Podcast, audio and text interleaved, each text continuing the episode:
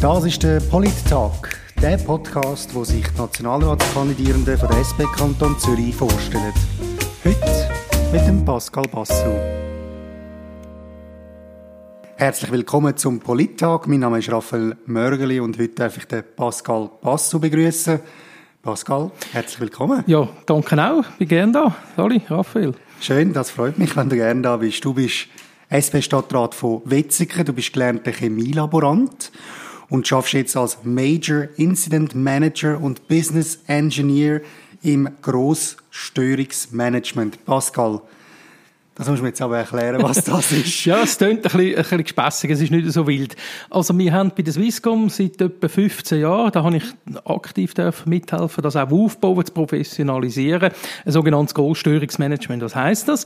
Wenn es äh, grössere großflächig oder viele Kunden sind betroffen oder sogar äh, das Horrorszenario ist fast dann schweizweit ein Ausfall von einem Service oder sogar mehrere gibt, dann kommt das Großstörungsmanagement zum Tragen. Also einfach, wenn, wenn die normalen äh, operativen Einheiten bei der Swisscom, die sonst Einzelstörungen behandeln, wie überfordert wären durch die Menge und so und Flut, äh, dass man wirklich auch vielleicht vom Tempo her dahinter muss, äh, dann kommen wir vom Großstörungsmanagement zum Zug und dann das Zeugs äh, anschauen mit unseren Technikern, äh, äh, die an, an einen Tisch holen, die schauen dann und vielleicht sogar noch Lieferanten beiziehen und das möglichst parallel, so dass man möglichst schnell äh, die Störung können beheben damit die Leute wieder zum Beispiel telefonieren oder surfen können. Oder ich kann jetzt so gerade sagen, also das, wenn, wenn ich irgendwann einmal ein Problem hätte, wenn bei der Swisscom, kann ich einfach dir anrufen. Du kannst mir schon anrufen, nur kann ich eben, wie gesagt, es geht nicht um einzelne Störungen, also wenn das dein Hausanschluss ist, wenn du noch sogar okay. ein Festnetz hast, oder auch dein Handy oder so, das natürlich nicht. Es, wir sind wirklich am Zug, wenn es ein gröbere Ausmaß hat, oder Großkunden natürlich auch betroffen sind, ja. oder dann zum Beispiel eine Bank oder so, äh, mehrere oder sogar alle Mitarbeiter vielleicht nicht mehr gut oder sogar gar nicht mehr können arbeiten dann sind wir im Großstörungsmanagement am, am Wirken. Gut, jetzt haben wir herausgefunden, was du schaffst, äh, Pascal. Und jetzt stelle ich halt meine normalerweise erste Frage als zweites. Pascal, wer bist du und warum kandidierst du Jawohl. in den Nationalrat? Also ich bin äh, mittlerweile 49 und werde jetzt gerade 50 und komme aus Wetzikon, bin sogar dort geboren, seinerzeit noch beim Altersspital. Mittlerweile hat es einen Neubau, wobei der ist ja auch nicht mehr so neu, aber äh, bin also nur gebürtiger Wetziger, bin dort aufgewachsen in der Schule, bin in der, in der Nachbargemeinde Hittnau dann auch in die Stiftung gegangen, habe dort eine Chemielaborante Stiftung können machen in einem Lebensmittelbetrieb, äh, der vor allem für Bäckereien Produkte gemacht hat und das ist sehr spannend gewesen. Zum einen hat mir das vielleicht auch geholfen, so ein bisschen die Sachen analytisch anzuschauen und erst dann einen Schluss daraus ziehen, erst dann zu bewerten, wenn man so ein bisschen die Fakten zusammen hat. Das hilft mir nicht nur im Beruf, auch im jetzigen Beruf, sondern das hilft mir auch privat. Sagt das, wenn man privat irgendwelche Probleme vielleicht mal muss lösen oder natürlich auch in der Politik. Und politisch engagiert habe ich mich eigentlich mit etwa 20 hat es bei mir angefangen. Das heißt, ich bin etwa, glaube mit 20 oder 19 sogar mehr oder weniger äh, mal der SP als Sympathisant beitreten. Bin dann immer äh, eigentlich in die Versammlungen gegangen und man hat mich dann sogar mit 24, knapp 24 angefragt, ob ich mich vorstellen für die Schulpflege zu kandidieren. Da habe ich mir dann noch ein bisschen umfragen bei den Leuten und natürlich eben äh, reiflich Überlegen äh, können vorstellen. Und dann ist für mich aber auch klar gewesen, wenn man dann schon kandidiert äh, für die SP, äh, dann soll man auch beitreten, dann soll man ein vollwertiges Mitglied sein, weil äh, ich stehe für die Werte, die die SP hat und bringe das dann auch mit meiner Wahl natürlich in die Schulpflege rein. Und ja, so bin ich dann schlussendlich äh, auch gewählt worden, politisch. Jetzt musst du aber schon nochmal, genau. jetzt musst du erklären, weil du bist in Wetzikon aufgewachsen, ja. im Zürcher Oberland. Ja. Nicht wahnsinnig bekannt für eine grosse und starke linke Wählerschaft. Jetzt, wie bist du dort äh, wie bist du dort links geworden oder bist du schon links aufgewachsen oder hast du irgendwann mal oh, die Partei ja, angeschaut, ja, ja. wie ist das gegangen? Das hätte ich jetzt gerade sagen. Also, ah. politisiert im eigentlichen Sinn bin ich nicht wirklich durch irgendein Ereignis geworden. Es gibt ja Leute, die mhm. sagen, äh, zum Beispiel durch die AKW-Bewegung in den 80er Jahren, äh, sind politisiert worden oder, oder viele Frauen auch irgendwie durch den Frauenstreik oder so, so Sachen, Frauenstimmrecht oder was dann immer für ein Auslöser war. Das war bei mir eigentlich nicht so gewesen, sondern ich bin, äh, das ist mehr bei uns so ein bisschen der Familie, der, der Mittagstisch gewesen. Der Vater ist schon immer in der Gewerkschaft gewesen. Ich bin dann, äh, ja, im 91 äh, mit etwa 19 oder was das war, äh, zu der Swisscom gegangen, also damaligen Telekom. Und vom ersten Tag an war für mich sonnenklar, also wirklich glasklar, dass ich dort auch in die Gewerkschaft eintrete. Äh, dort hat man allerdings noch das Formular, haben sie einem dann auf den Tisch gelegt und eigentlich höflich später ja. äh, zu unterschreiben. Ja. Äh, Gewerkschaften, wo, also wir sind sehr viel organisiert gewesen, aber es ist für mich gar keine Frage gewesen, und das habe ich sofort gemacht. Und einfach vom Mittagstisch her, von daheim her, äh, ist eigentlich so ein bisschen eine linke Haltung oder, ja, wir sind eine Arbeiterfamilie gewesen, also äh, oder nicht gewesen, sondern sind es eigentlich immer noch. Der Vater ist Schlosser gewesen. Mein Großvater ist, hat äh, in einer Strümpffabrik seiner Zeit hat der Beruf noch wirklich geheissen, geschafft. Äh, also wir sind immer eine Bürzerfamilie gewesen. Mein Onkel ist, ist, ist Automech Also wir, wir haben eigentlich nicht wirklich einen akademischen Hintergrund gehabt im grossen Stil. Und von dem her äh, äh ist eigentlich so ein bisschen Mittagstisch die Meinungen sind eher links gewesen bis, bis klar links, oder? Ja. Aber wirklich engagiert haben sich, sagen wir, äh, nicht wirklich viel. Ich bin dann schon der gewesen, der eben dann in die SP schlussendlich durch die Schulpflege, äh, äh, durch die Nomination in die SP eingetreten ist und mich jetzt seither immer in Wetzigen eigentlich politisch engagieren. Und was ist dann der Ausschlag, dass du gefunden hast, jetzt das mal, jawohl, ich gehe jetzt auf die Nationalratsliste? Ähm, ich finde es einfach spannend. Also, äh, es ist für mich wie eine Fortsetzung eigentlich von meinem politischen Wirken und äh, ich habe jetzt immer ein bisschen gewechselt, also äh, eben zwölf Jahre Schulpflege gehabt, dann mal ein bisschen Pause, wobei dort hat es mich dann irgendwann gejuckt, dann bin ich dann im Vorstand von der SP Wetzigen und nachdem dann die Präsidenten fast fluchtartig gegangen sind, habe ich dann als Vize zuerst mal interimistisch äh, die Funktion übernommen, bis ich mich dann äh, wählen lasse, offiziell als Präsident von dieser Partei, habe mich also dort engagiert. Dann wiederum haben wir dann das Parlament schlussendlich äh, angebracht. Äh, ab dem 2014 hat ja Wetzikon das Parlament. Ich bin der erste in der ersten Legislatur auch Parlamentarier gewesen, Fraktionschef, also eher wieder äh, äh, die Legislative und im Vergleich, äh, wenn man so will, ähm, äh, äh, die Schulpflege ist ja äh, eigentlich exekutiv einfach für die Schulfragen gewesen.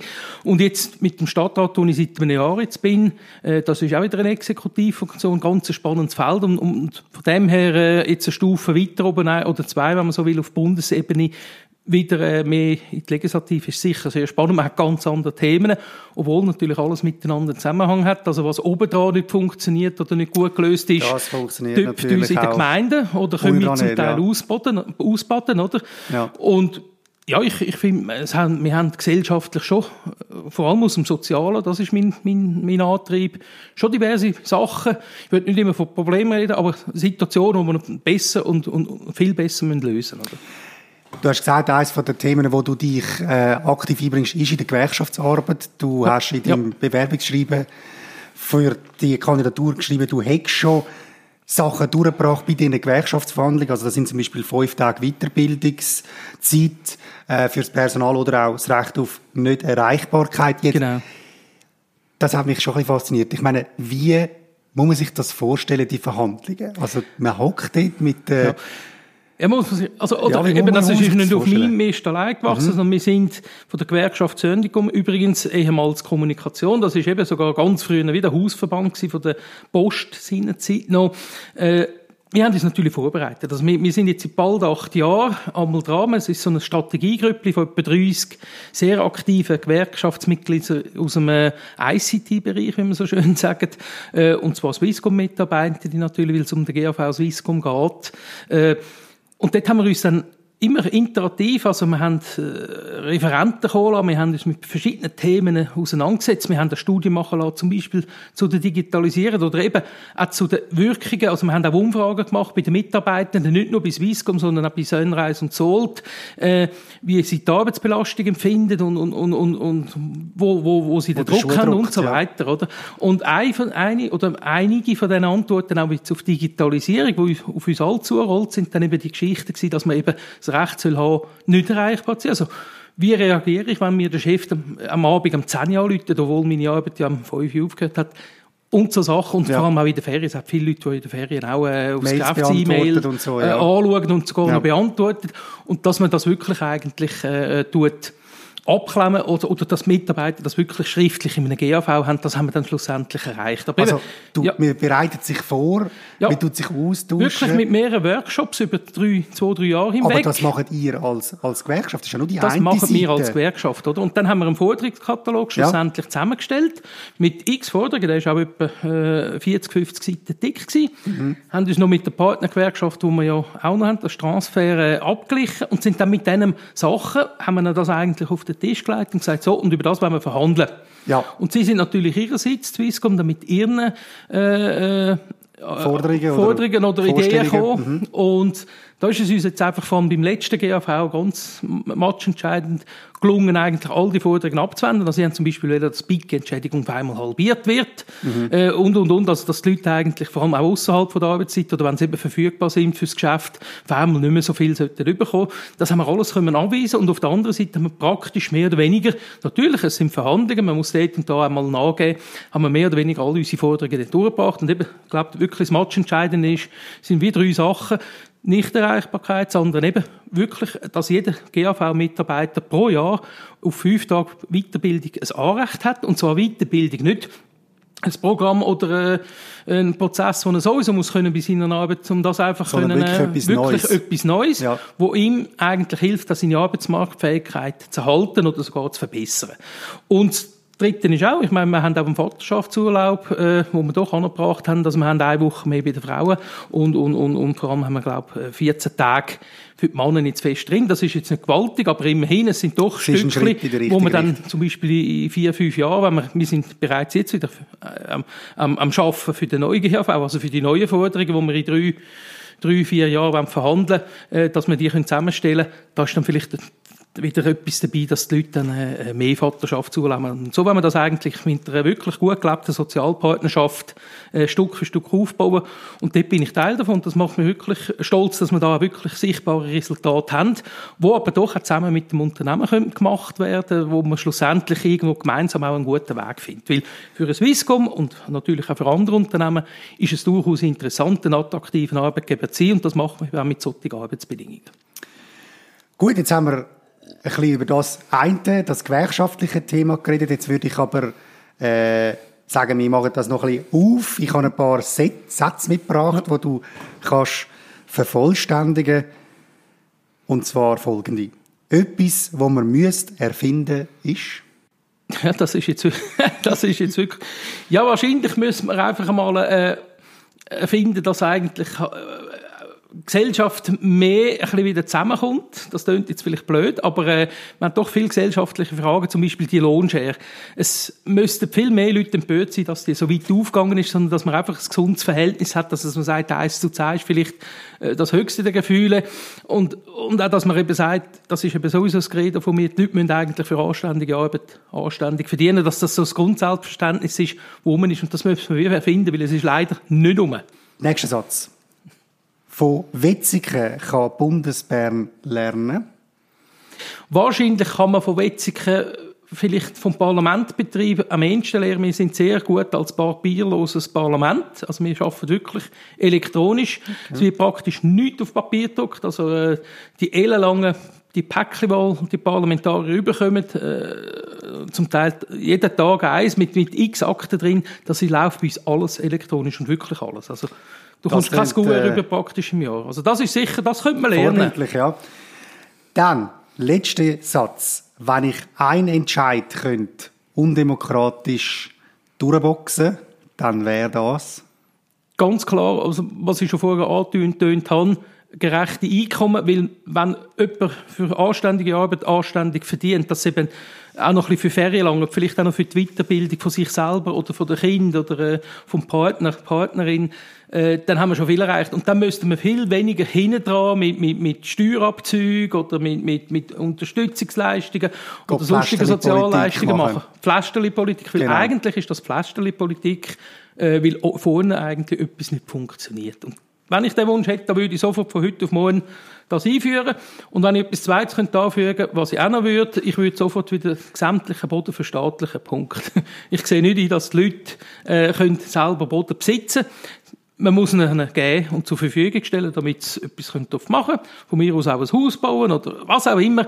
der Boden muss bewirtschaftet werden, das ist kein Thema. Aber äh, dass da eigentlich einzelne Personen oder auch Firmen oder was auch immer, den können besitzen und sogar vererben, ist eigentlich sehr stoßend. Gut, dann machen wir jetzt nochmal ein bisschen schwieriger. Du darfst die nächsten Sätze nur noch mit Ja oder Nein beantworten. Schwierig, ich weiß. Ich finde es nicht. Ich bin sogar gut. meistens, ich habe gerne klare Entscheidungen. Ich finde auch einmal, der Stimmbürger muss ja klar können entscheiden, ja und nein. Ich bin, also, ich habe immer so Mühe bei diesen Umfragen, wo es dann ja, heisst, ein bisschen ja. oder ein bisschen nicht. Weil am Schluss muss man sich für etwas entscheiden, wenn vielleicht die Lösung oder so nicht immer zu 100% überzeugt, aber man muss sich ja gleich für etwas entscheiden. Sehr gut. Also, in dem Fall fangen wir doch an. Sollte die Schweiz der EU beitreten? Ja. Willst du einen Impfzwang? Nein. Sollen wir 5G-Technologie ausbauen? Ja. Muss die Armee abgeschafft werden? Nein. Bist du für die Überwindung vom Kapitalismus? Ja. Sollen wir E-Voting stoppen? Nein. Sollen wir religiöse Dispensen vom Unterricht erlauben? Ja. Sollen wir Burkas verbieten? Nein. Sollen wir alle Drogen legalisieren? Nein. Sehr gut. Pascal, Gut. du hast es geschafft. Schön. Vielen Dank für das Gespräch. Vielen Dank, kann ich ja. dich ein bisschen besser dürfen kennenlernen. Sehr gerne. Und wenn man sonst noch Fragen hat, also man kennt meine Kontaktdaten, auch kein Problem, effektiv. Weil, eben, jetzt auch gerade die, die kurzen Antworten, da bräuchte ich ja eigentlich immer noch zwei, drei genau. Nachsätze. Genau. Und die gebe ich gerne auch persönlich oder auch sonst mal, wenn man mich irgendwo einladen würde oder was auch immer. Sehr gut. Also offen für neue Kontakte, Absolut. offen für den Wahlkampf. Dabei wünsche ich dir ganz viel Glück und natürlich auch am 20. Oktober. Merci. Danke vielmals. Das wäre es vom Polittag. Vielen Dank fürs Zuhören und ich freue mich schon aufs nächste Gespräch mit meinem nächsten Gast.